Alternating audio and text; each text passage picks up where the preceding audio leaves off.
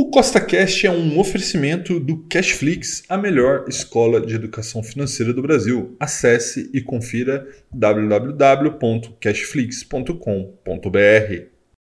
Bom, pessoal, como vocês podem ver, virou um mar de sangue isso aqui, né? Muito por conta não só do conflito que está acontecendo em Israel, e aí a gente pode também falar do conflito da Ucrânia, mas principalmente por conta da expectativa de alta de juros nos Estados Unidos. Tá? Então, primeiro ponto: os Estados Unidos está aí com uma inflação acima do esperado, isso pode impactar os juros, né? já vem impactando os juros e deve impactar ainda mais, e isso vai tirando dinheiro dos mercados emergentes. Então, a gente vê aí alguns ativos caindo 10, 15, 20, alguns caindo até mais. Tá?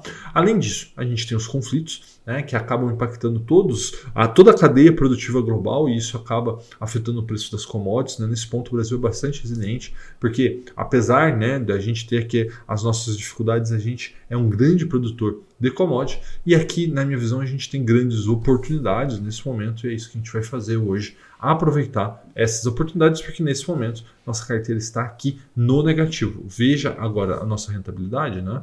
Veja que a gente está. Eu falei negativo, mas nem tanto, né? Quando a gente fala negativo, é do ponto de vista absoluto, mas do ponto de vista relativo, a gente está com uma carteira aí subindo 5,2% contra um CDI de 6% e Bovespa também de 6%, né? Mas qual que é o ponto, né? Por que a gente está sofrendo tanto aqui?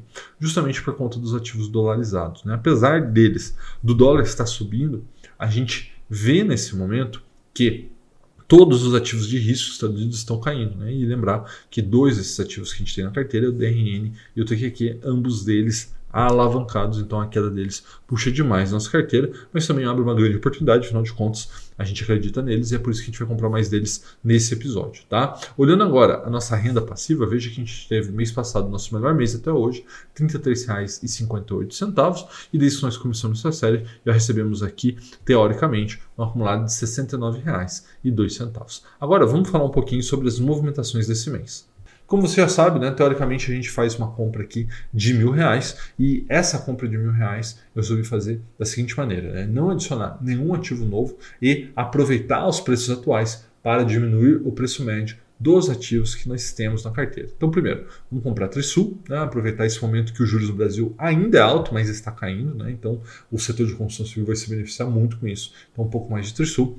Aproveitando né, esse mesmo motivo, com três unidades do BRCR11, né, que é um fundo imobiliário de laje, também deve se beneficiar desse movimento. Tá? Falando em fundo imobiliário, vamos comprar seis unidades HCTR11, lembrando que eles têm graves problemas ali, fazendo unidade a cada né, uma das cotas de 100 reais para baixo de 30 reais, mas eu acredito que esses problemas podem ser resolvidos com a queda de juros, né, o setor de turismo deve se beneficiar. Então, acredito que isso pode ser resolvido. Então, vamos colocar um pouquinho de, cota de HCTR para dentro.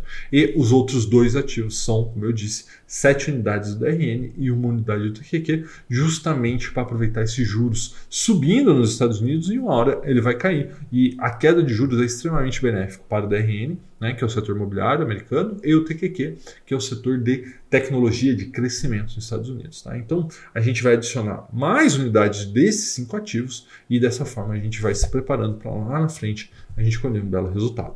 Agora, eu queria te dar uma dica. Um forte abraço e até a próxima!